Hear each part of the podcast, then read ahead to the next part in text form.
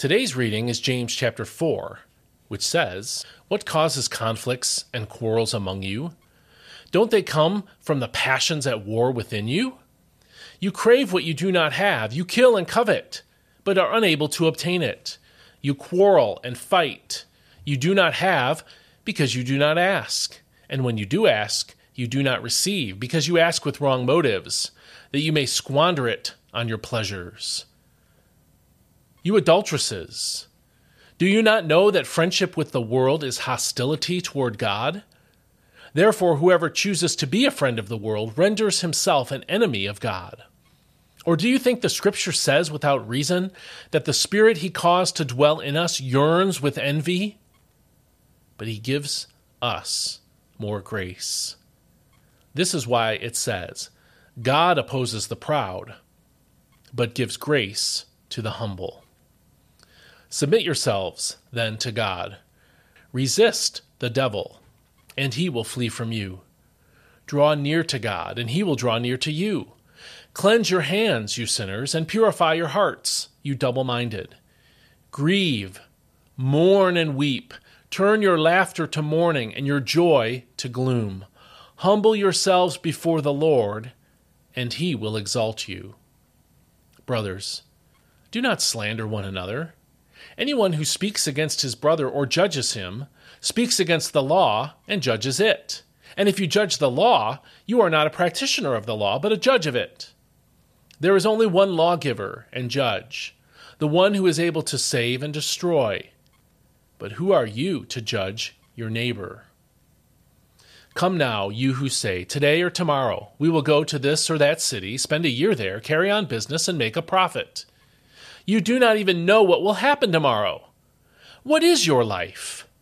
You are a mist that appears for a little while and then vanishes. Instead, you ought to say, 'If the Lord is willing, we will live and do this or that.' As it is, you boast in your proud intentions. All such boasting is evil. Anyone, then, who knows the right thing to do yet fails to do it is guilty of sin. And this is God's word." Do you tend to focus on the past or think about the future? Thinking about the past can be a good thing if the good stuff in our past causes us to be thankful for people and opportunities and memories that God has allowed into our lives.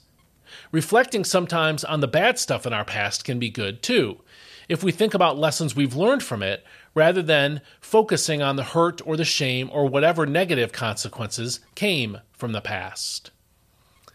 Focusing too much on the past, however, can be unhealthy. The past cannot be changed, so the coulda, woulda, shoulda that sometimes accompanies thinking about the past only makes you feel bad in the present. Likewise, if you think your best days are behind you and think about the good times too much, it can take away your motivation to use the time you have today. So, while some thinking about the past can be helpful, it is usually best to focus on the present and the future. Verses 13 through 17 here in James 4 give us some guidance in that area. Verse 13 raises the issue of the future and how we tend to make plans for the future optimistically. When we make plans for the future, we often assume that the future will be exactly as we envision it, with very little thought about what might disrupt our plans. Verse 15 reminds us, however, that we can't be certain about what will happen tomorrow.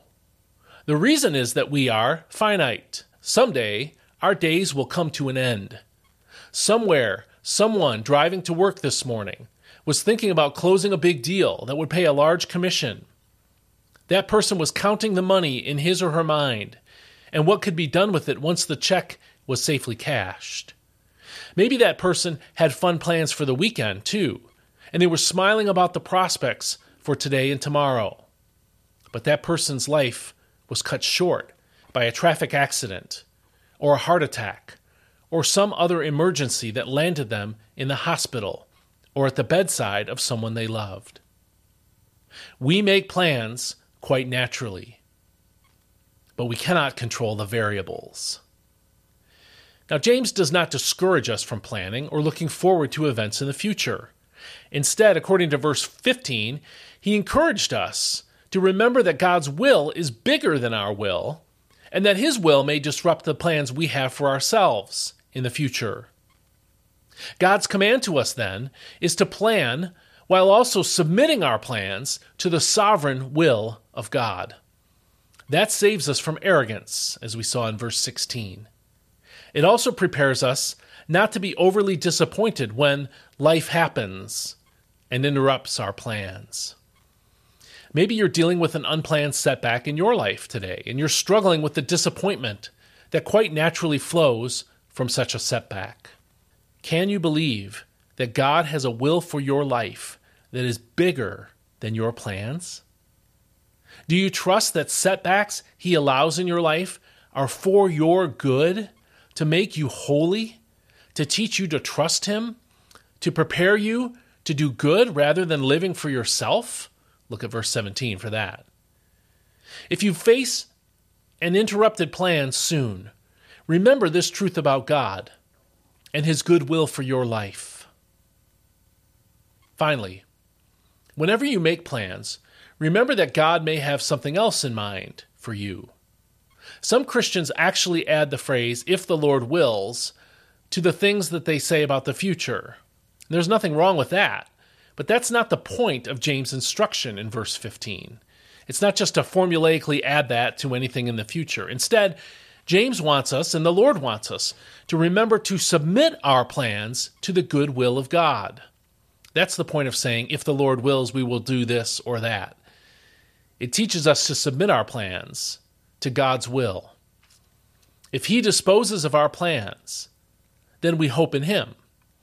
If he allows them to happen, then we thank him. This is the attitude God calls us to take into our daily lives, because it's an attitude and approach to life that glorifies him. So, you got any plans coming up in the near future? As a Christian, think about them in terms of the will of God, and I'll see you next time.